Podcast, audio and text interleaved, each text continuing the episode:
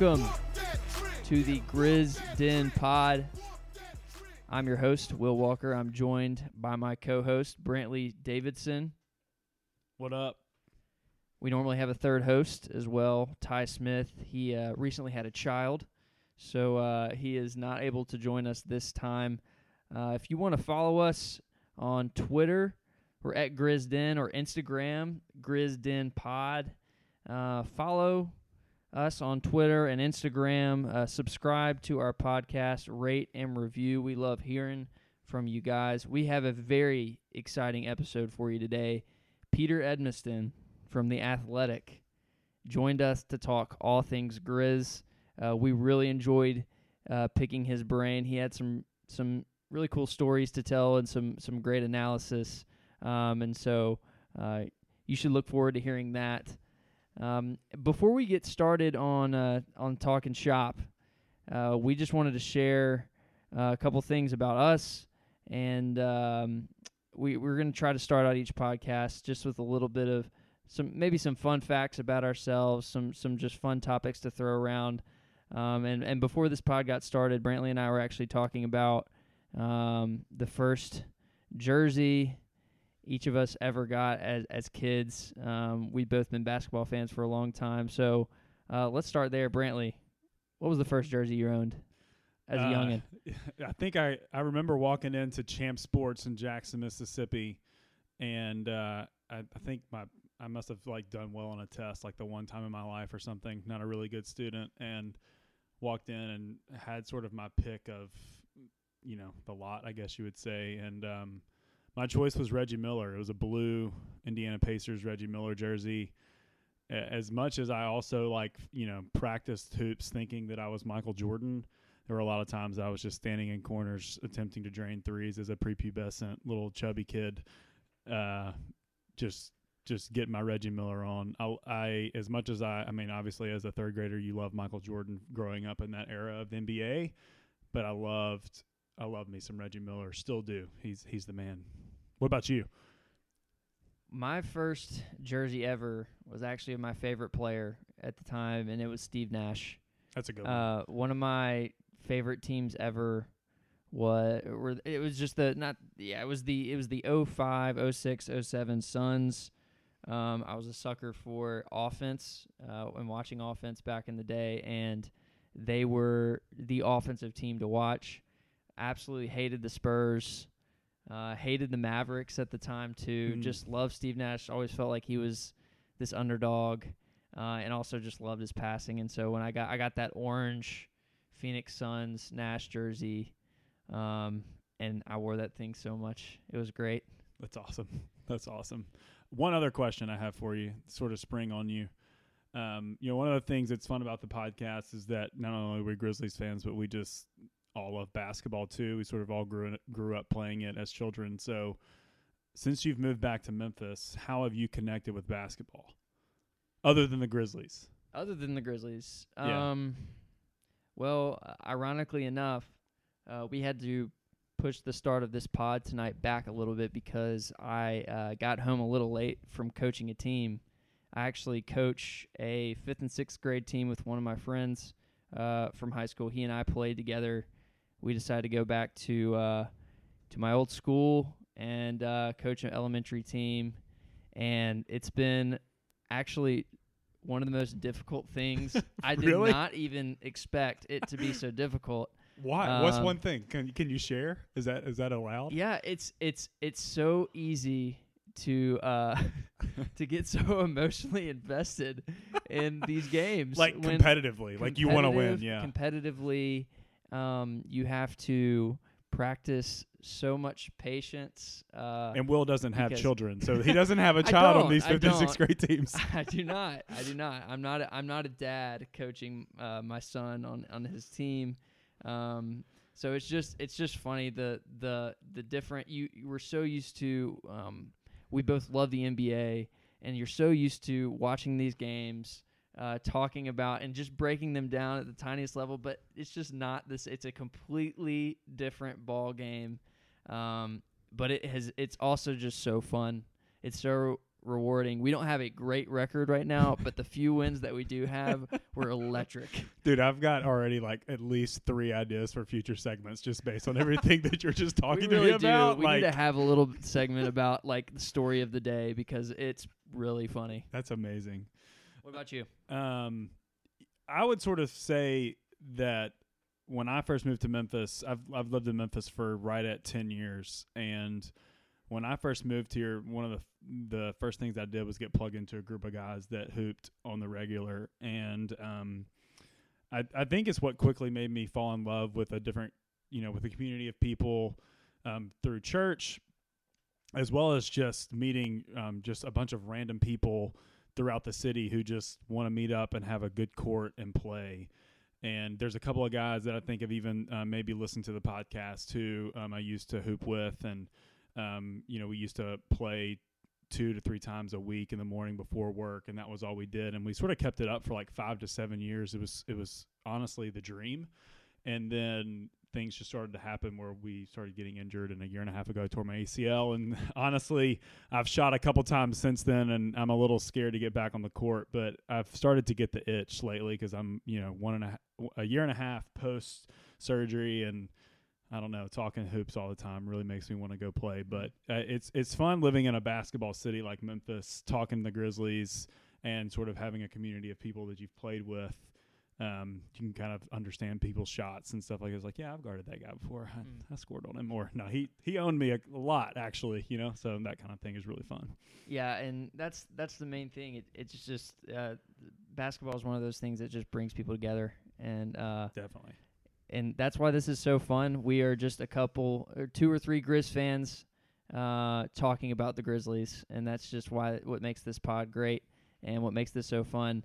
And so, with that in mind, uh, since we last spoke, the Grizzlies have won two games. Uh, one of them was against the San Antonio Spurs uh, four days ago. We won 134 to 121, and then our most recent win was against the Golden State Warriors 122 to 102. We were recording this during the Houston Rockets game, so we're not going to talk Rockets tonight. We will do that in our future podcast. Um, but just to dive in a little bit here, uh, the San Antonio Spurs, uh, there was a lot at stake in this game. Uh, not only was it a revenge game, but we all of a sudden, as we mentioned on the last podcast, if you listened, we are all of a sudden in a playoff race. Um, the Spurs at the time when we played them were in the eighth spot. Uh, we basically had to beat the Spurs, and we were in the eighth spot for the playoffs. We ended up doing it that. It felt so good It sure did. DeMar DeRozan had 36 points, though he he he really went off. Um, but at the end of the day, the Grizzlies had a uh, had a massive fourth quarter. We beat them 34 to 23 in the fourth. Held off a few runs, ended up getting the win against the Spurs, and then the most recent game against the Golden State Warriors was the Jonas Valanciunas game. Uh, he had 19 boards. Um, I'm pulling it up here. He had 31 points, 19 rebounds, two blocks. Just this was the JV game. Uh, Brantley, did you have anything that stuck out to you about these last two games? Yeah, I think you know we sort of referenced this a couple podcasts ago. Just the last time we played the Spurs, it was just sort of this insane game. They shot sixty-seven percent as a team from the field, um, and sort of crushed us. I mean, we lost by thirty points. Yeah. We were really never in that game. Um, and so I think looking into sort of a big night where there was a playoff seed at, on the line, we, um, you know, at least kind of just jumping into that spot, which I, for a young team, I sort of feel like meant something. You could tell, I think, in just watching the game. I mean, that's sort of like a heuristic assessment, but it just sort of seemed like like they were ready to get back and and kind of um, you know, take back a little bit of their reputation. Ja actually sort of alluded to it um, at the end of the game. Um, in the presser, I don't have the exact quote, but he definitely uh, kind of referenced the last time that we played the Spurs and how much they sort of dominated the game and beat us. And uh, you know, this game it, it was a close game for the most part. When you actually look at it, it was a five point game at the end of the first quarter. Um, we sort of uh, stretched it um, into the half and, and went in um, at halftime up six points. Um, actually, sort of lost the third quarter um, by uh, four points, but then extended our lead by 11 and wound up winning by uh, 13 points, 134 to 121. And uh, you know the Spurs, uh, you know field goal shooting percentage obviously came down. They came back down to earth a little bit, but they played really well. DeMar DeRozan went off, had 36 points, seemed sort of unstoppable in that game. He's just really been on a tear. Uh, if you look at some of his splits over the past four to five games, so uh, it was it's fun when you look back on that box score and see the way that our team performed, um, held off kind of a, a big night from him and really had even scoring across, um, you know, our I guess right now what would you would say is kind of like a core four, but then had folks off the bench like the Anthony Melton, you know, quick Grizz fan favorite, uh, hipster, uh, you know, player that we all like, really having a huge contribution to with 13 points off the bench, and Brandon Clarke had 10. So it, it was really fun to sort of see that type of mix from our team and and kind of capture that eighth seed. And you know, let's see what happens. Like it's fun. We're excited about it. Yeah, and one of the things that stood out to me, and I I dug into this a little bit. It at the beginning of the season, uh, one of the most frustrating things was was when the Grizzlies would come out of halftime. Uh, the third quarter killed us. It historically, for some reason, I feel like with this franchise has been Yeah. we've had a third quarter Oh, issue um, in the last few years. And what I I looked it up during this win streak.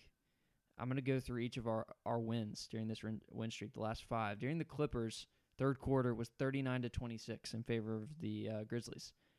In the Suns game, 34 to 20. The Wolves game, 31 to 28. The Spurs game, we like you mentioned, we actually lost that one, 37 to 41, but still 37 points in the Losing third by quarter. four points is sort of a victory for the franchise. Exactly. And Yeah. then in the war in the most recent game, the Warriors outscored them 35 to 17. Um, this to me is one of the most encouraging uh, things that you can see. We've throughout this season had success in the first half. We've hung with just about every team we've played. I don't remember a lot of a lot of games where we fall behind early. Usually it's the opposite. We we get a lead and then the other team slowly claws back, catches up in the second half. We let a few go in the third quarters, and uh, that was just one thing that I mentioned or that I was uh, observing. It was just interesting to see, and I hope we keep it up tonight. Yeah, for sure. I think that's a great um, story to see if if Taylor Jenkins and and this kind of young core can maybe start to reframe that historical uh, deficiency. Um, and I don't I don't know. I mean, there's just been a lot of times I think in the past with with the old grit and grind where that was um, you know something that really was a detriment to the team and how we lost a lot of games. And so uh, it, it's fun within this current win streak to see that happen, and for sure, I think is a contribute a major contributor to the current success that we're seeing. Absolutely. So uh, we hope we continue that win streak tonight. Before we get to our interview, Brantley, you have been working on something uh, that you've been wanting to share, uh, specifically around Ja Morant and uh, his big game. So can you introduce uh, what you've been working on? Yeah, for sure. So this is um, everything that I'm about to sort of reference to you guys is is from data that thankfully is made readily available through Basketball Reference, and we sort of have hinted at it. I think a couple of times on the podcast, and you know it's really not surprising. Um, star slash superstar NBA players have a tendency to show up for big games. Z-Bo did it right. He would show up for nationally televised games in a way that was very different. You can, you know, sort of maybe allude to that with with other superstar players.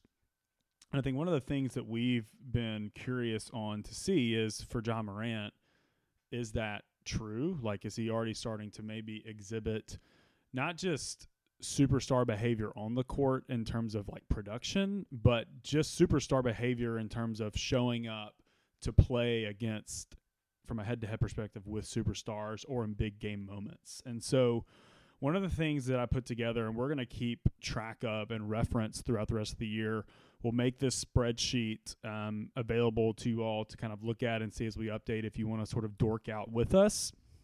And basically, the premise is does Ja Morant statistically show up and and sort of um, perform above his season average for um, uh, you know for that particular game? And so uh, the way that we have sort of defined, um, I guess, the criteria for whether it's a quote unquote big game is first, did he play in the game? But then, second, is there sort of a superstar athlete showing up? Is it nationally televised? Or is there some sort of big kind of um, jumping off point or point in the Is season? there something at stake? Yeah, in this like game? was it his first game back maybe from an injury or um, something like that that's sort of like where we sort of deem it to be worthy of a big game. Now um, in all um, candidness we put this together a week and a half ago. So we did sort of have to go back and look at it retrospectively and say does this was this sort of meeting the big game criteria?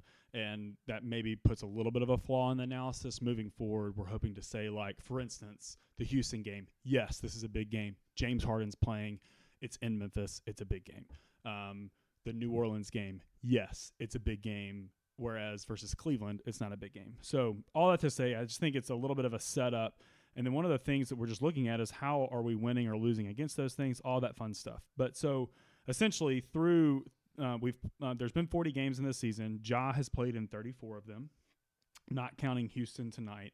And Ja's averages and sort of the big kind of four or five um, uh, fields that I've sort of talked about are his points, where he's at 17.8 points per game. Um, his steals, he's right at one. His assists, right at seven. Um, so how those are his season averages, but so for big games, where is he sort of overperforming those? And so the interesting thing is that from a points perspective, he's basically scoring 21 points or, or 21 points per game, which is right around 18% better than his season average. He's doing that while maintaining a similar assist per game metric and he's basically taking three to four more field goal attempts per game than what he's doing in quote unquote non big games. So it's not super statistically significant, but it is starting to get to a significant volume to where I would say is like, yeah, he's starting to exhibit this type of behavior to where we can sort of expect something big from him. He has a different mindset coming into these games and he's looking to score more, get to the rim more. Actually, he's averaging a little bit more from a, f- a free throw um, per percentage perspective as well. And his attempts, his percentage has actually gone down. So he actually has the chance to even increase some of those points per game if he's actually if he would start making some of those free throws um, for for what he's doing from a per game basis. So anyway, something like really interesting. We'll sort of do some tweaks on this moving forward. It's super dorky from like a just numbers perspective, but I think I, to me, it's like we've said he sort of looks like he's Right. he shows up differently in some of these games, and I think the numbers are start sort of quantifying that a little bit. The interesting thing is this: is that when you look at those big games of the 16 that we've looked at, our record basically up through November in those games, we had we were like one and seven, Hmm. or no, excuse me, one and six. Whereas now moving forward on the win streak perspective, since the 29th, we're six and one. So that sort of is a really fascinating trend, meaning this win streak that we've been on. Now, there's other games mixed in there that we've lost, but the big games, Ja's showing up and we're winning. That to me is a really compelling, fun story to keep track of. And obviously, we're not going. We may not beat the Clippers again when we play them next because they're going to be, you they're going to have their full team. However, some of these other type of moments, Ja may show up and continue to build on his superstar status, which hey, we're fans, so we're going to get really excited about that and talk about it. Absolutely, and uh, this that's a great segue into um, our interview here coming up. Uh, it's uh, first of all, this was just uh, this was this was a great surprise, honestly, for us. Uh, Peter, uh, there was a lot of buzz going around a couple weeks ago. The All Star fan voting. Uh, Ja Morant shows up at number ten on this list. Um, a lot of excitement around uh, on on social media and honestly around the city about Ja Morant. Uh, you pair that within the dunk contest announcement, and uh, the the just the idea of having a Grizzly in these discussions uh, prompted a, a lot of action on Twitter, especially. Um, now we. Brantley was uh, just providing maybe a, a counterpoint to um, all this buzz. Uh, yeah, my emotion was just cautious. I guess. Yeah. You know, I just it just so it feels really good to be true. You know, it's like yeah. Right, and just to set this up, Brantley replied to Peter, um, saying, you know, let's not get carried away. In essence, uh, and uh, Peter responded back and was like, well, you know, this is something um, just worth getting excited about. They went back and forth a little bit, and uh, Brantley uh, invited Peter on the podcast. He responded, said he would come on. Um, and a couple weeks later, here you go. Uh, we've got this this awesome interview um, with Peter, breaking down a lot of the Grizzlies. We were uh, pumped that he was willing to come on and uh, just talk shop with a couple of Grizzlies fans. Um, so I hope you enjoyed this interview, and thanks again to Peter. All right, we now welcome on a very special guest. He is Peter Edmiston. He writes about the Grizzlies for The Athletic. He hosts a radio show from 7 to 10 a.m. on Sports 56, uh, talking about all things sports. Uh, Peter, welcome on to the Grizzden podcast. Hey, thanks for having me, guys. Appreciate it. Absolutely. We, uh, at risk of bearing the lead here, uh, I know that uh, the reason the reason you're on uh, is because of a recent Twitter conversation uh, that we had about Ja Morant, uh, the uh, fan voting for the All Star game. Um, at risk of bearing the lead there, uh, I actually wanted to start with the article that recently came out on The Athletic that you wrote, which I think is a great uh, summary of why the Grizzlies are successful r- this season specifically. Um, and so I'd love to uh, talk through that and get your thoughts on uh, each of these choices that you talked about that the Grizzlies had to make. Um, and I'd love to start at the top with uh, number one choice that the Grizzlies had to make this offseason, uh, which was hiring Zach Kleiman as the executive vice president of basketball operations. Could you talk a little bit about uh, about that move and uh, what you've seen work there? Yeah, I think the the the Grizzlies could have gone a number of different ways here. Uh, obviously, yeah, I think it was pretty well known how uh, bad things were, or how Chris Wallace had run his course for uh, a lot of different reasons, and so you know they they, they decided to make a, an overhaul and a change, and then they could have done that in a number of different ways, and they they decided to uh, kind of hire from within, but with a with a guy who had proven himself to be very uh, studious and detail oriented, and had kind of worked his way over from the legal side. That was something that impressed uh, Robert Pera. Felt like he could work with him in kind of a collaborative way, and that's the big you know thing uh, with their organization is just collaboration, collaboration, collab. Everybody's collaborating with everybody else. They're very uh, they're very big on that. And so anyone who's hired in any position of executive power needs to be able to do that. And he showed that he could. And so far, he's really hit the ground running. I mean, it's um, it's it's a it's a it's a credit to to them for taking that risk and giving him the chance to kind of reshape the department. They've uh, spent a lot of money uh, overhauling the analytics side a little bit, adding uh, people, adding data power, uh, they you know are big in machine learning and algorithmic usage and stuff that, that some other teams had been uh, way ahead of them on over the last few years. They've really worked to change that, and Kleiman's been a big part of it. So I think you're starting to see some of that. Uh, you'll see that over the next few years more so than now, but you're kind of seeing some of the benefit of that right about now too. So it's uh, everything flowed from that. If, if they didn't hire Kleiman, then uh, this other stuff would not have happened the, same way that it did. Yeah, you mentioned collaboration as uh, one of the, if not the core uh, reason and the methodology that this front office is uh, is abiding by, and and that is a great segue into uh, the choice number two that you lay out in your article, which was to hire Taylor Jenkins uh, as a head coach. Um, what were the what were the major reasons you saw for hiring him, um, and and how well have you seen it work out thus far? I mean, I think it's the same. It's the same kind of thing with this it was with with Zach Kleiman. It was uh, a guy who had proven in other organizations, uh, whether it be in Milwaukee or Atlanta or San Antonio, that that he was very open to using data. That he was very open to working with uh, other elements, not just the coaching staff, but but front office and other executives and uh, performance staff and that kind of thing. And, and, that's a that's a huge part of it. Um, you know, they they needed a guy that, that would do that. Mean, part of it was also that you know when he was uh, brought in and, and, you know they he wanted staff. It was collaboratively. The, the organization worked with him and suggested some people, and it wasn't like it was just him. A lot of coaches, you know, would insist upon, uh, I've got to get my people in. Here's my thing, and all this, and and he didn't do that, and and and he wasn't going to be allowed to do that. That was kind of part of the the, the deal when it came to hiring him, and so they knew they had their guy. But it's also a, a big part of it is developing these players. When you have a young core and you have a young core that that that has certain skills, you need to play uh, a style that, that enhances those players, and and that's something that, that he's been willing to do as well. And in fact, you know, really fits in, in keeping with the way he wants to play anyway. So that's worked really nicely for him um, and for the for the team. That's that's that's where that collaboration comes in. You bring in a certain type of player that can fit that style, and then you have a coach who plays the style that helps that player to improve. That's kind of the way that it needs to work these days, and it's it's been working really well.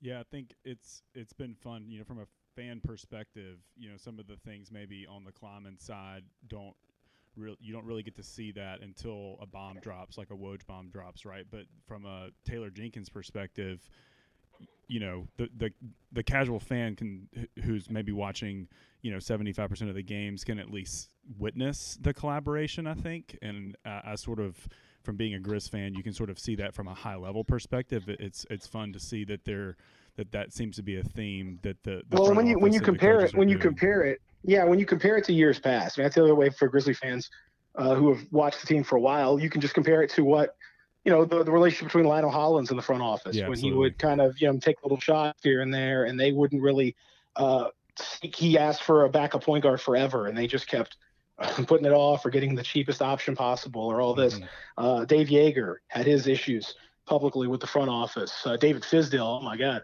Uh, it was so you know uh, you, all you have to do is really look back at the last few coaches and compare it and you can see right there that there's a radical difference and it's uh, it's paying off yep absolutely yeah and and speaking of of that uh, point guard position and never getting a backup point guard. Uh, the guy who had to bear the brunt of that was Mike Conley for years and years, and uh, that was one of the the the third choice that you talked about that the front office needed to make was was to wait until the summer to trade Mike Conley. I know Grizzlies fans uh, when when the team when, when the bomb dropped about the the Grizzlies shopping Mark and Mike, which as fans we had been talking about um, already for months mm-hmm. before then, uh, just ready to to to turn the page, uh, go to the next chapter. What was the uh, what did you see as the as the as a factor that uh, that had the front office wait until the summer, didn't just take the best available deal because it was a risk at the time. Um, what benefits did you see of waiting till the summer to ultimately deal Mike Conley? Well, I mean, I think the first of all, the the the, the calculation was you know, Conley being traded in the summer would allow you to be more f- flexible because of his contract being so large. You would you would be able to work with teams that had cap space or be able to to use other methods uh, rather than just trying to fit it into a traditional NBA trade when both teams are over the cap and you have to somewhat match the salaries. Now that becomes tricky with a player that's making you know, well over thirty million dollars. That's that's that's hard to do. So that was part of it that they said it's just easy. We're just going to be able to be more creative with some of the offers that we were going to get. But Utah definitely was interested in Mike Conley uh, at the at the deadline. It's just a matter of, you know, the offer wasn't offer that they ended up taking in the summer. Uh, but you know, things change. Mike Conley, once uh, Mark was traded, and the team was was was pretty radically overhauled and everyone kind of knew that this was going to be a season of transition. You know, Jaren was hurt for most of uh, post All Star uh, last year. You know, you had uh, Jonas Valanciunas kind of working his way in and just coming in and, and, and wrecking shop. He and Mike worked really well together as pick and roll. Mike's numbers were great. So that, that, that was sort of a, a, a, proof of concept to say, okay, well, Mike, if you put him in a different kind of offense and different sort of people, here's what he can do. Other teams took notice of that especially Utah. And then Utah loses in the playoffs, uh, first round again to, to the Rockets, a team that you know had, had been an issue for them. And you know, if they don't play the Rockets, maybe they play um, you know the Blazers. Maybe if they play the Nuggets, who knows? Uh, if they get a different matchup in the first round, maybe they win that matchup and they don't make this trade, and they don't feel quite as uh, pushed to make this trade. But it happened the way it, they felt pressure to make the trade, so they did, and and they were willing to give up a little bit more. And now all of a sudden, you're able to take those assets, and you you got some good play. I mean, Jae Crowder's been uh, really solid uh, as a player, and you know potentially as a trade chip. Um, Grayson Allen, I think is is since his return from injury about six weeks ago, he's been better. Uh, I think he's at least shown enough to kind of be part of the mix for the team.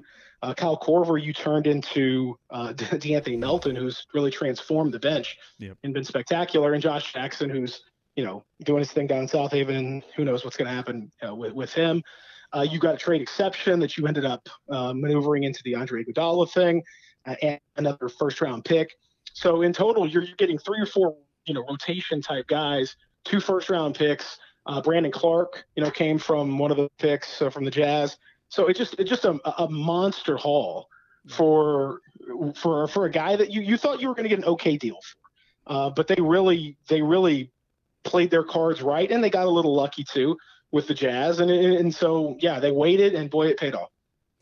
Yeah, and and one of the things that's just encouraging, um, at least from a fan perspective, is that. Um, starting at the top of the conversation with the uh, with Zach Kleiman, there's just a level of trust that I feel like that's that's new uh, for this organization that with all of these moving parts, with that haul, we can trust uh, the front office to uh, be responsible and maximize um, the value of those assets, as well as a coach who's shown already uh, that he can develop. Uh, and that's exciting. And, and of course, then with all of this, uh, this, this maneuvering, at the end of the day, to win in the league, we've seen that you need a little bit of luck, and that that brings us to uh, the most exciting uh, part of the conversation and, and, the most exciting part of our team, which was Ja Morant, uh, obviously landing the number two spot, number two pick in that lottery. Um, what? How how would you summarize just the impact that Ja has had, not only on the Grizzlies, uh, but nationally? I mean, it's it's huge. Um, you know, there are not that many guys who are real superstars. Uh, you know, there's a lot of there's a lot of really good players and some stars, but there's not a lot of guys that can be superstars. And you know, by that I mean they they will be the reason why other fans will tune in to watch your games. Uh, they will become appointment television. Your team gets on national TV a few more times because this person's on your team. Uh, he is that guy and he has this capability. You know, not he's a real rare combination of high basketball IQ, really smart, good passer, makes all the the plays you'd want a kind of a heady veteran point guard to make, with crazy athletic, freakish ability to jump out of the world and make uh, incredibly creative and impressive plays. So he just gets you constantly on TV, constantly in social media, constantly on highlights, everything. It, just is. It, you didn't. The core four never did that. As great as they were, right. you know, no one is watching Zach, uh, you know, get a bully rebound and and go up for another basket, other than Grizzlies fans. I don't know why, actually. a, a, a, slick little, you know, Marc Gasol, like top of the key, nice little pass, and uh, that's. I mean, that's great. I, I, I, love those guys. Yeah. Yeah, you get you get a, you get like a, yeah like a, like a, like one of the the, the smarter, um, you know, more in depth reporters like Zach. You, right. you, get some little love from him, or you know somebody like that. Uh, but you know, in terms of like getting on your you know your your Bleacher Reports and your uh, those kinds of like just fan it, average Joe fan just wants you know content. Right. Grizzlies weren't really out there. Now they are uh, yeah. all over the place. Um, it's huge. It's huge for the team. And on top of that, the dude can play. so I mean, yeah. you know, one thing if he was like just just a highlight reel and he's turning the ball over 15 times and not playing great ball, but the dude is playing extremely good basketball. So yeah, man, it's uh that's a rare combination there. Yeah, I think this is where you know sort of how we um, uh, got into a discussion uh, just a little bit on Twitter, and you know, candidly, I um, don't love to to Twitter argue that much, and so I was like, hey, let's just Right. like talk about it potentially as you know Yeah. new new new inbound friends, and I sort of said that I was a little cautious just after that first week of the NBA fan vote. Um, I'll tell you maybe just even one um, one reason I was cautious, and then you know we can sort of discuss it a little bit. I think as a you know I've sort of shared with you a little bit in emails that Will and I both work for a marketing agency here in town, and one of the things that um, I wonder if it's having a factor, um, regardless of Ja's popularity, is just sort of even the user experience on the website. Um, I would sort of assume that a lot of individuals, that's how they're voting. And when you actually go Mhm. through and click through the site, um, sort of the way that you would select players is, um, or maybe filter based on different stats, is a little tough to see. Mhm. Um, and Ja comes up, you know, re- really like the fourth or fifth row when you select by points. Um, and when you select by assists, he's second on that row. And so some of it, I, I wonder, i- is he receiving some votes just because he's kind of like that that rookie popular person? And you know, there's the issue of the fact that some of the guards, even right, that that play the guard position, um, are kind of um, designated in the front court spots, right? Which is an issue just with the All Star vote in and of itself. And so I think that's one of the reasons why I may have just been like, I'm not exactly sure yet how much I'm willing to give my heart over to how much this means from a popularity standpoint. Well, I mean, I, I don't. It's one of those arguments that you can't. I, don't think there's a proper definitive answer to. There Yeah. are many reasons why people vote for somebody for an all-star spot.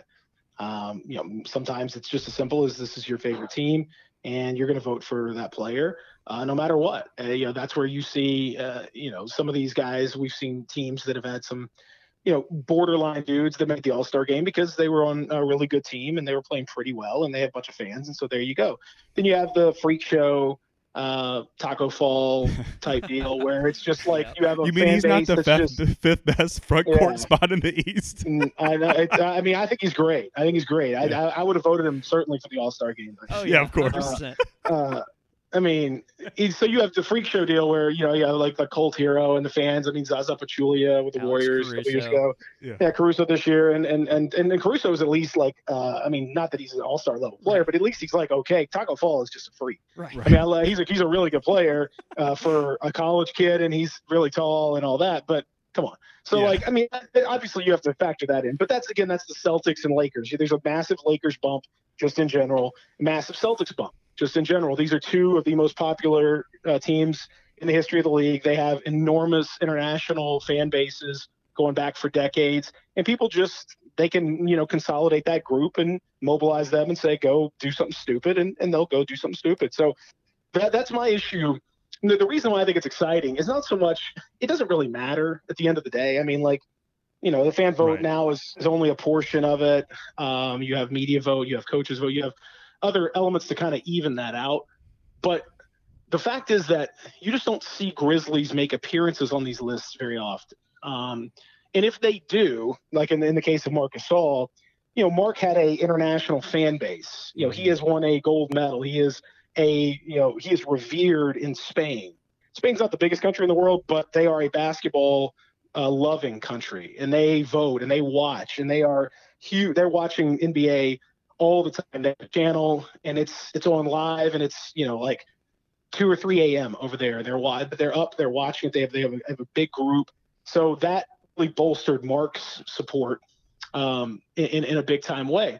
This is the first time that I know of where it's just been purely uh, a regular, just American player, no outward foreign legion, uh, not a big consolidating fan base. I don't remember a huge marketing push that the Grizzlies put on. Right. Um, and even if they had, just Grizzlies fans alone are not enough to overcome that.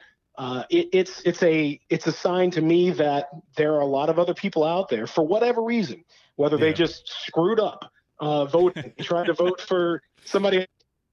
Enough of those people did that Yeah. for Ja Morant once but twice now. Yeah. That's never that's never happened and the dude's a rookie. And uh, it just to me it's a sign of all right, this dude's on a different level of popularity than Yeah. we've ever seen for the Grizzlies. And that's a that's a big deal for a team that that needs that. Even when they're really good, they struggle to make national TV appearances. So Uh, this dude is going to single-handedly change that.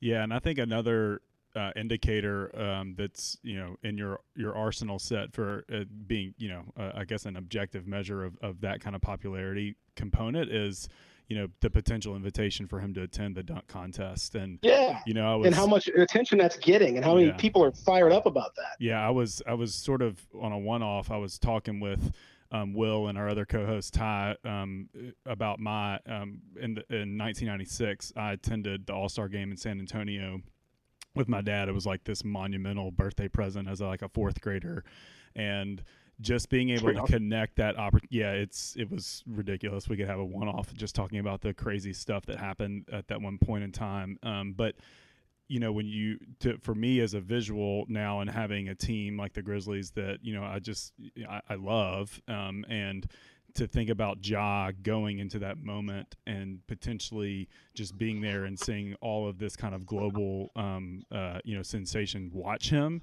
um, that kind of puts things on a different level. So I guess we were sort of even just wanting to put you on the spot and ask, do you think that Ja will go To the dunk contest or to the All Star game? to the dunk contest? Oh man, ah, it's hard to say. I was I was asking. I was actually talking to him about that uh, a couple three days ago. I forget. Um, and he's like he's really playing it close to the vest. Like I, you know, I went up to him like after his normal media obligation was over and was just kind of asking him, talking to him a little bit, and just said, I mean, what do you think? And he's like, I, I really don't know. I said, well, what's what's the part of the decision? Like, what's what goes into it? He's like, Mhm. whether I want to go or not. And I was like, oh, jeez, like, you know, uh, so you know, come on, man, help me out here. yeah, seriously. He's, um, so so I, I really don't know. I really I really don't know. I, I think um, I would think he would end up doing it if if if that's if the invite um, if he everything can work out, he stays healthy and all that stuff. I would think he would he would do it ultimately.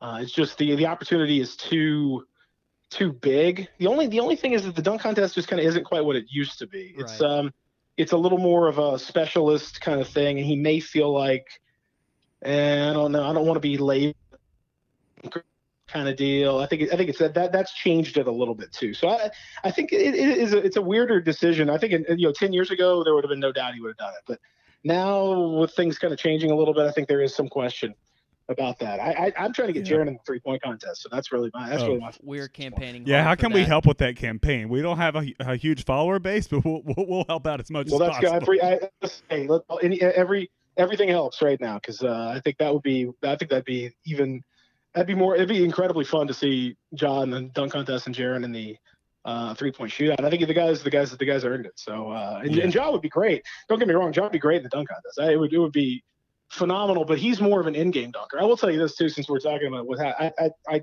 in that same conversation, I said you know my idea for the dunk contest is that if you ever played Meet Me at the Rim uh, in basketball practice, like you you would go and the you'd start at the half court line, and the defender would start at the free throw line, and you would drive in, and the defender would try to stop you, and you would go up, and that would be that.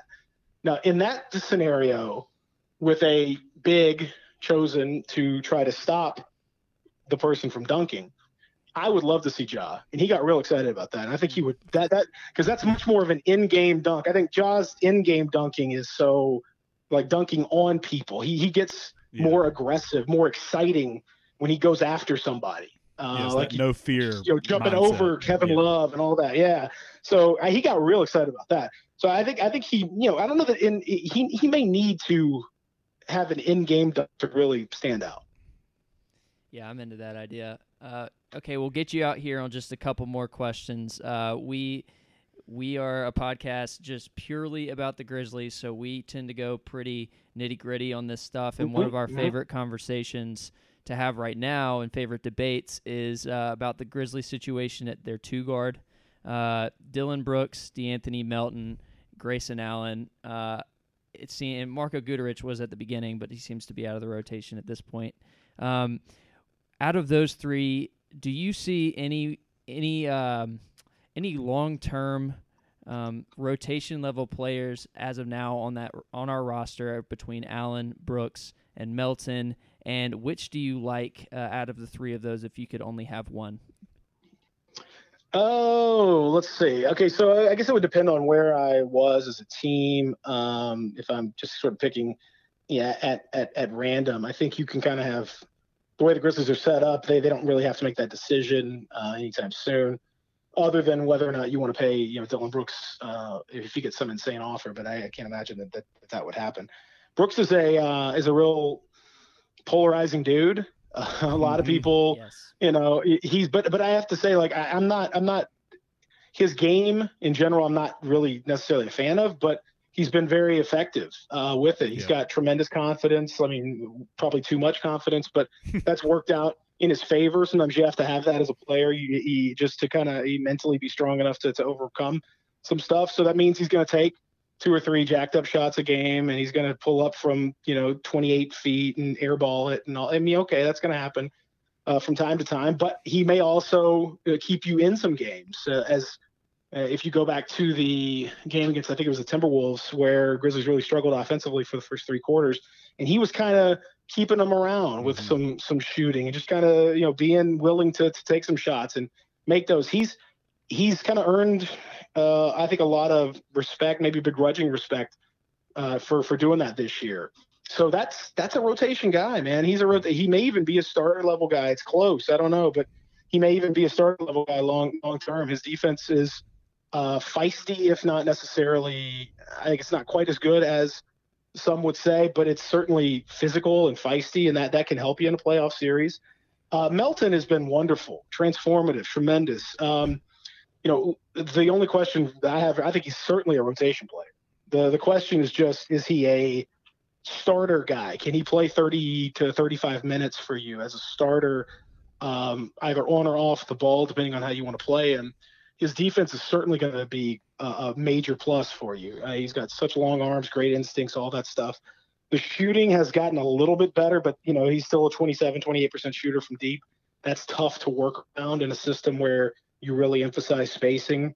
Um, you can do some of the things that Taylor Jenkins has done and the way they use him to kind of get around it, but that may be for a team that has aspirations to, you know, not just scrape into the playoffs, but ultimately you want to have a really strong core. Uh, you know, that may make I think you absolutely need him, especially in the playoffs. Guys like that are so vital from matchup standpoint to be able to shut down uh, wings, and that becomes the isolation game and one-on-one matchups become really important in the playoffs. And so Melton, I mean, if I if I had to choose, I guess I'd probably choose Melton uh, over any of them. Uh, I mean, Allen, I think is is is a is an okay player and um, maybe getting a little bit better. Uh, I would still slot him behind those other two. Yeah, I think it's safe to say we're we're a Melton podcast for sure. Um, but also Not an official name, but he, No. just a stance. You can call Yeah. it the Melton Pot if you Yeah, uh, that's if you want right. to. That's a great right. name for you. Just so you know. maybe we could get him on. But uh, You can, if you use that, I want I want ten percent or whatever. You Okay, yeah, yeah, sure. that's a deal. Uh, Lock it in. We'll get you out on this one. Uh, we recorded our last podcast after that uh, Timberwolves game, um, and then we ended up winning. Uh, we just keep winning. Uh, we're winning. At Mhm. fi- we're winners of five straight right now. We're recording this on January 14th. We're playing the Houston Rockets tonight, as you mentioned. We are in the eighth seed right now, right now, which is getting a lot of folks excited. Um, the title of our last podcast was "Are we doing this?" in reference to the playoffs. So I'll ask you: Are, are we doing this? Um, I would say talk to me um, at the trade deadline uh, because that will two, do two things. Number one, the schedule after this homestand is about to get really tough. Right. Uh, you've got not only in terms of the opposition, but you've also got a lot of road games. I think uh, 10 of 13 coming up are on the road after this homestand. Uh, you you you have a pretty brutal stretch, and even the home games are like uh, you know one game mixed in with like two road games and then three road games after that. So you know the home game really ends up being like a road game because you don't even really get comfortable. So it's it's it's like a very very lengthy road trip coming up for the Grizzlies, uh, and they've been okay, um, you know, on the road of late, but that's tough for a young team. The other thing is if by the time the trade deadline rolls around, you'll have an idea of how the front office views it, and you know, are they willing to uh, hang on to a Jae Crowder if they think that because I think if they get a really good deal for Crowder, they they're going to move him no matter what, um, mm-hmm. or you know whoever it may be, so Solomon Hill or whatever. Like I think they'll if they were to get something really nice, they it wouldn't matter what the record was. But I think this team, the way that they've done now, they've probably earned the right to be in a situation where if the Grizzlies got like kind of an okay offer for Jae Crowder, like two me sort of middling second round picks, or you know, and some halfway decent player, maybe they'd say no to that because they'd go ahead and try to make a push. So those questions to me will dictate about whether I, I just can't see the Grizzlies hanging in this spot um, for another month. You know, between the schedule, uh, the trade deadline, and then the likelihood that one of these teams that's behind them, at least one and probably two, are going to make a pretty aggressive move. Portland, most likely. They've got a big trade in them for sure. And San Antonio has made a push I think they don't like to do in-season trades, but they probably uh, might in this case. Avoid all of that stuff uh, and still be in the mix, then then I will certainly be impressed. But I just think it's it's a great story now, and I hope that there's as many meaningful games as possible because I really think that's wonderful for the for the development of these young players when they play in really high level and teams are playing harder against the Grizzlies. That stuff helps you in a development standpoint. I hope it lasts as long as it can to be honest with you, I, I just can't see it lasting into March. Yep, we are. Uh, we're on the same page with you there, and uh, we're just it's it's it's honestly just a no loss scenario. Uh, but yeah, it's fun. I mean, yeah, man, uh, who, who would have thought halfway through the season that there'd be these meaningful games? Like, I, mean, I, I thought by this point I'd be you know, writing purely about uh, development and looking at the trade deadline and looking ahead to the, you know, potential draft and whether they were going to convey and got them sick of writing convey pieces and all that. So, uh, so it's it's really refreshing to write like, hey, these guys are actually good at basketball, and here's here's why they're good, and here's some good stuff to write. Like that's that's nice. So I so for me, selfishly, I hope it goes on forever because it's much more fun to cover a team that's winning than a team that's losing, and we've had enough of that over the last few. Yeah, hundred percent. Well, absolutely. Thank you so much for taking time out of your busy schedule to uh, to talk to us, Grizz nerds over here, about the team that we love. Um, you can catch. Nerd, I'm a nerd. I'm a nerd. Nerds are my people, so I uh, that's that's uh, that's that's my folks. So absolutely. please, absolutely, happy to do it. Thanks, man. Well, uh, you can catch Peter again on the writing about the Grizzlies on the Athletic uh, from 7 to 10 a.m. on Sports 56 AM 560. Uh, Peter, thanks again. Thanks, Peter. Yeah, man, my pleasure. Enjoy it, guys. Thanks so much. All right, Brantley, let's get to some segments. Thanks again to Peter. That was freaking awesome. That was so much fun. That. that. was so much fun. Thanks, Gosh, Peter. What a guy. Uh, so we're gonna st- we only had two today. Um, the first will be our Grizzlies history moment. Uh, tomorrow, January fifteenth.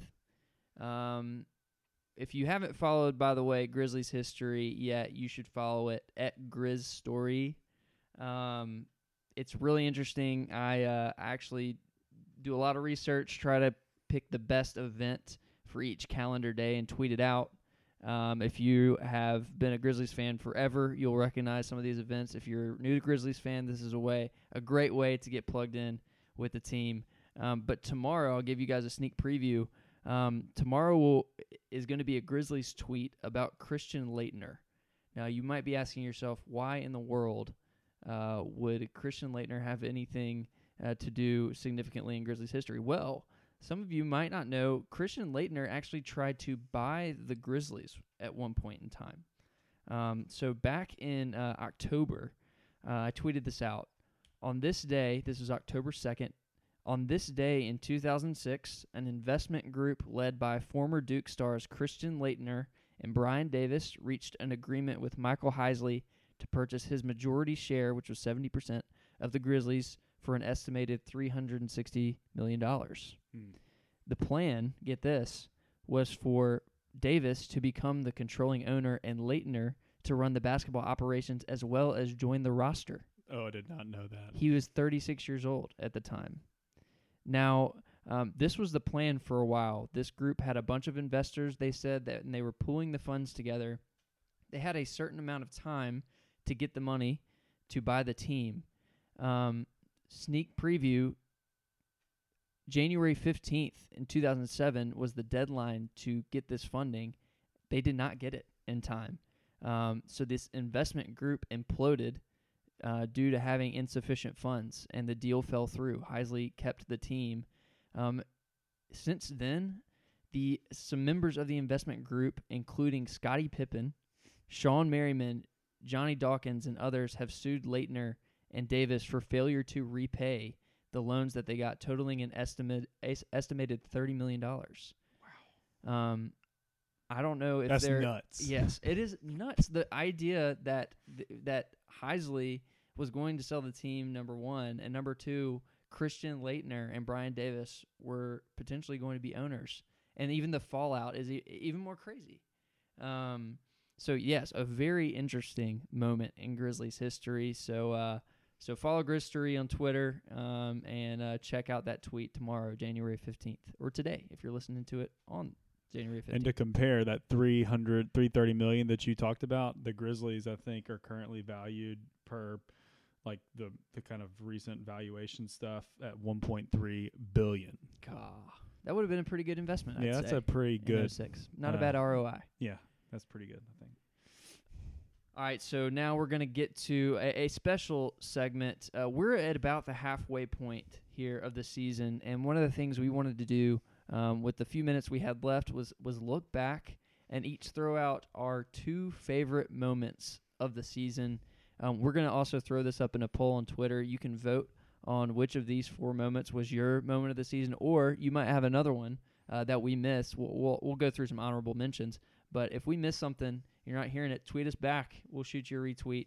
Uh, we want to hear what your favorite moments of the season was as well. Um, Brantley, you want to start? Yeah, let's do it. Um, my first one, uh, I, I got the chance to go with my wife to the Jazz game for Conley's return um, in November, and for multiple reasons, this game was you know just fun. It was very emotional. Obviously, seeing Conley return, I may or may not um, have teared up. That my wife posted on her own personal grams, I did see that.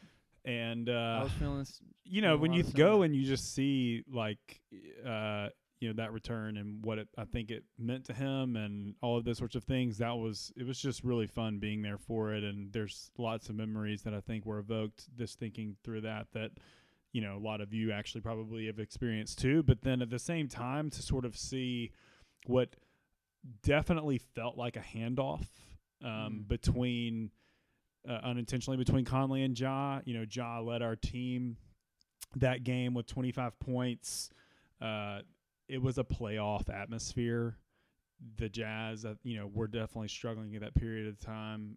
The the grindhouse was full. It was on ESPN. It was on ESPN. It was nationally televised. It just was an electric environment, and it just hasn't felt that way in at least four years. yeah. Uh, so just to be there for it, I think that, you know, I was all in on the season regardless, but just to actually, I wasn't, uh, the emotion that I was planning to experience wasn't the kind of electric playoff good vibes that we have all experienced if you've been to a playoff game in the grindhouse. So to feel that this year was just awesome.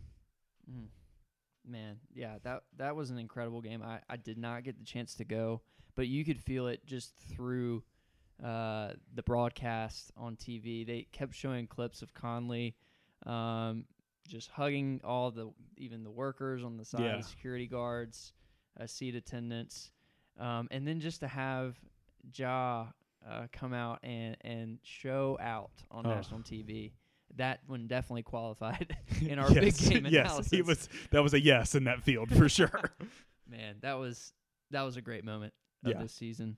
Um, my uh, top moment also has to do with Ja Morant, and it is uh, his first uh, buzzer beater as a Grizzly. Uh, this was in Charlotte, um, and the the image I have in my head um, was the, the the picture. I don't know who who ha- who shot this this photo, but it's unbelievable. Um, Ja, with a few seconds left, just drove straight down the lane, no fear. Um, people have pointed out recently, like most of the time in these last second moments with your point guard, um, they'll they'll try to get some space with the defender and take a jump shot. He just went straight up the gut, straight at Cody Zeller, um, and whoever else was down there on the block, and made this insane, insanely ap- acrobatic uh, layup to beat the Hornets.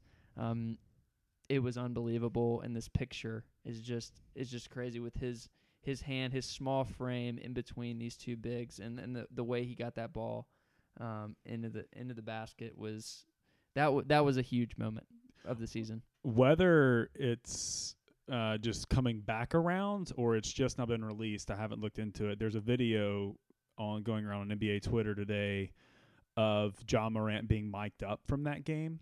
That's right. and uh, the video, uh, the the the breakdown of it basically shows him coaching and being a general on the floor, telling JV to do some things, telling Guduric to do some things, asking Dillon Brooks where he wants his next shot, and like hear you hear him say that, and then they show the next play where he does it, Mm.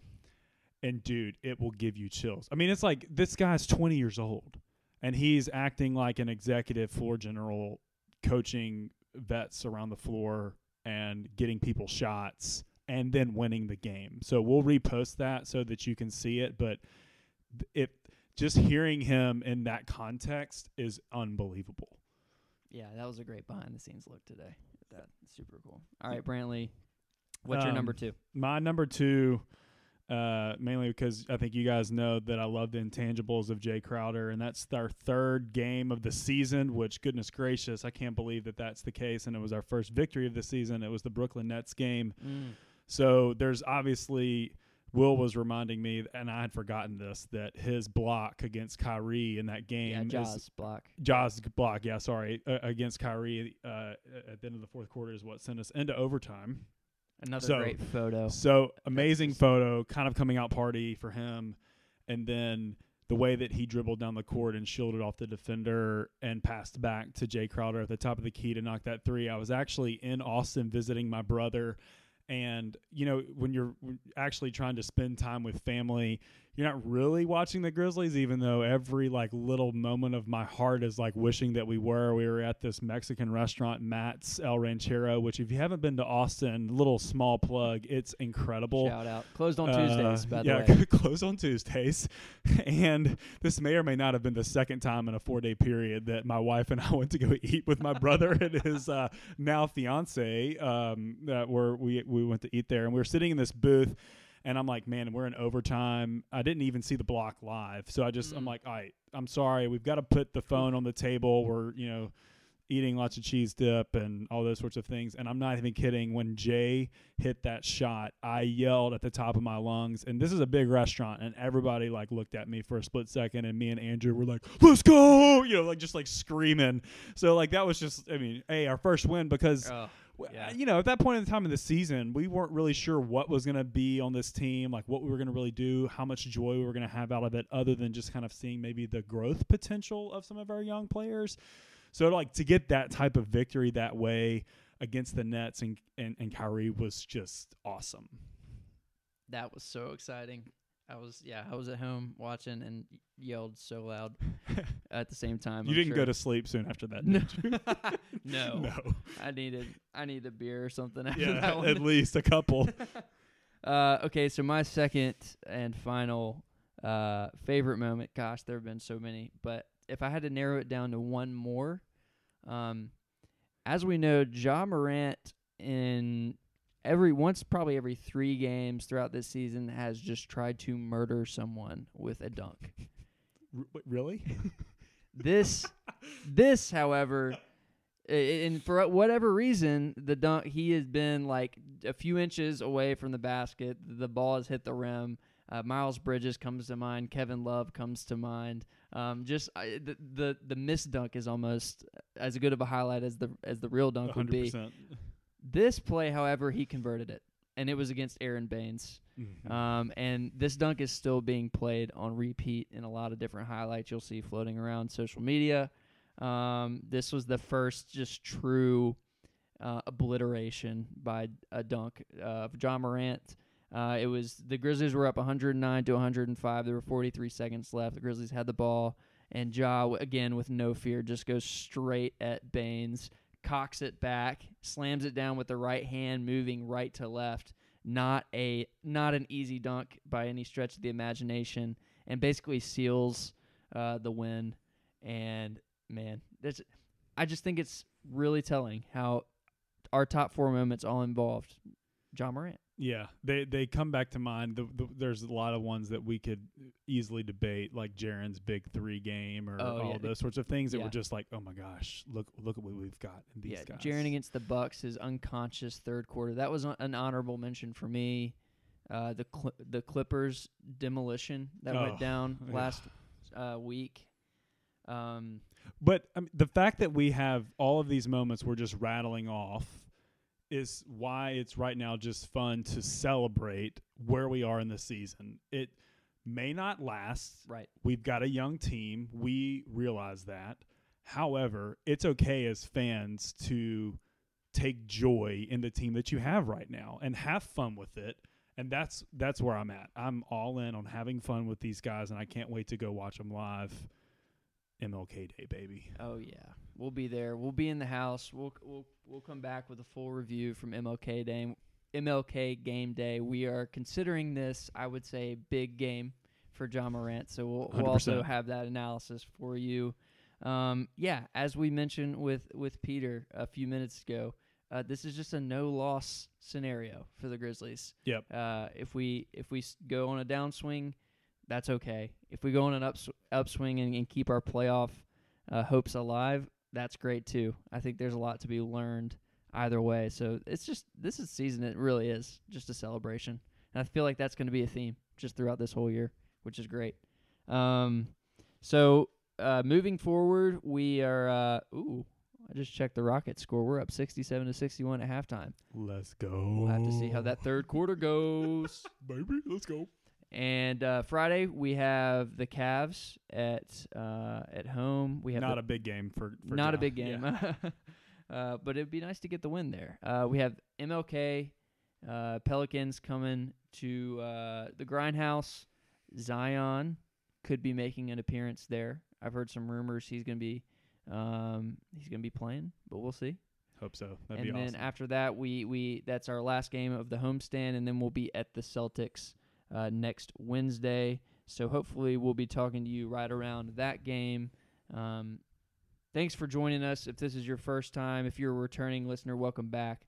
Um, we welcome all at the Grizz Den. Um, so with that, Brantley, you have any any final thoughts to get us out of here? Nah, man. Peter, thank you so much. Y'all subscribe, listen, tell your Grizz friends, tell your friends that you want to be Grizz fans. Shoot a rating, reply to our uh, our big moments on Twitter, share some of your own. Um, we'd love to hear for you, hear from you. LOL. we'd love to hear from you. Uh, this has been another edition of the Grizz Den Pod. We'll talk to y'all soon. Bonus content. I've got Brantley on the phone Emergency pod. emergency emergency segment. Uh, the Grizzlies just took down the Houston Rockets, 121 to 110 at home. Uh, we said uh, just a few minutes ago that we would wait to talk about this game uh, until the next podcast, and uh, the game was so good that we we can't do that. And so uh, we're just going to give a little sneak preview of uh, of what's going to be coming in the in the the future podcast, but we can't help but react right now. Uh, Brantley, what were your immediate thoughts from the game? Well, we just spent basically an entire podcast talking about Ja. Uh, it, I mean, he he had 26 points and eight assists. It was he was carrying us this whole game. But dude, let's let's not let's not forget about Triple J, man. Like Oh, the dudes, the dudes highlight blocks in that fourth quarter. I mean, just I, you know, he the- sent the- the Harden's sniper. he sent Harden's just- floater to half court. God, like he could have caught it. I think I, he, he he basically could have like palmed it. He was so high up there with it. I just I don't know, man. These guys to have to be 20 years old and to like just bring that level of swagger. I think might have been our our you know friend of the podcast Peter who was talking about uh, either him or Chris Herrington. I can't remember. Were, were basically saying like for this young core, it was Peter for this young core to be doing this carrying us this way is really unprecedented and it, and it, it sort of feels that way it sort of feels like the national even national media kendrick perkins has given us shout outs you know hopeful future friend of the pod, Kevin O'Connor, is giving shout outs. You know, it just it it this is the hype stuff, right? This is why we were talking about just like having joy and celebrating in it. This is just super fun. Yeah, everybody's freaking out. I mean, granted, Russell Westbrook wasn't playing, uh, which has to be factored in. But at the same time, James Harden scored 40 points. Uh, he's carried this team before. They're still a great team with him at the lead. So I don't, I don't necessarily consider Russell Westbrook um, just a very a giant asterisk uh, on this game. Uh, so I still, I mean, this win is still big. Obviously, they're the Rockets are a top four seed in the West, um, and Morant and Jackson just held their own. And uh, and here we saw some good Dillon, twenty four points, four rebounds, three assists. Um, this is where your irrational confidence guy uh, really helps you in these situations. Yeah, the in the I guess the last two minutes of the game, his sort of like step back on Eric Gordon. It's kind of like the yes, yes, or you know, no, no, yes, yes. scenario.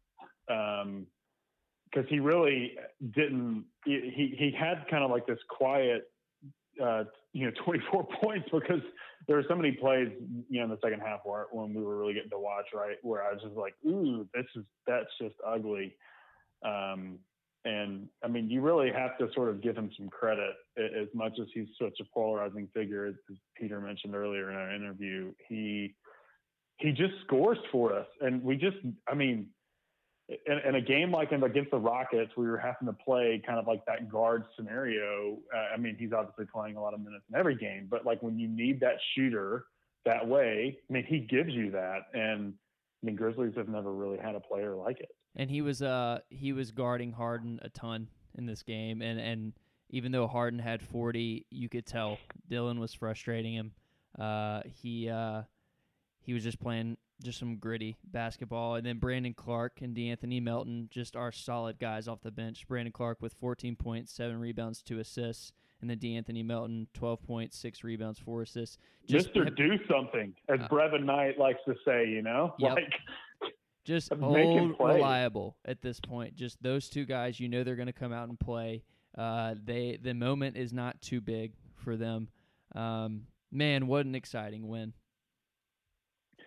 Yeah, and I mean, you look at it now, and it's not crazy to think that you go and beat Cleveland and set up this pretty compelling storyline for Martin Luther King National Day, you know, the national game with the Pelicans coming in, you know, as, a, as sort of the other young up and coming team, right. right? That the national media was all about, and rightfully so, um, to start the year with kind of the whole Ingram ball, um, Zion potential. You, you you might get to really see that displayed, and you're coming in with this super against a super high Grizzlies team. The NBA has got to be ecstatic about that that potential story. Yep. Don't want to assume anything. You know, you you gotta you gotta come out and play every game. But if we if we take care of business against Cleveland, we'll be coming off a seven game win streak into that Pelicans game. Uh, what a cool what a cool story that would be. Dude, the Grindhouse man, like it's just it's just fun to see even on TV. Like you can just see, like or you can hear some of the chants you can see uh, the excitement coming back. You know, the city has just quickly jumped in, and you know, I, you know, we take a lot of pride in that aspect. I think of being from Memphis and, and rooting for the team, and just sort of you know, kind of the loyalty component, and just being good fans. And it just feels like the team is feeding off of it at home too, and and it you know, not to say that we're just helping them, but I just think that that's a little component that is just really cool to see too. The hype is fun. Delivering on the hype is even more fun. Brantley, yep. thanks for jumping on the phone uh, again tonight. Uh, we couldn't not after a win like that, but uh, everybody will we will uh, be back next week. Um, we'll see. We'll, note to self: don't don't record during any more Grizzlies games because uh, you might miss something, and we almost did, but we we got there just in time to see the best parts of this game. So, Brantley, thanks again, everybody. Signing off for a second time. Y'all have a great week, and uh, we'll talk to you next week.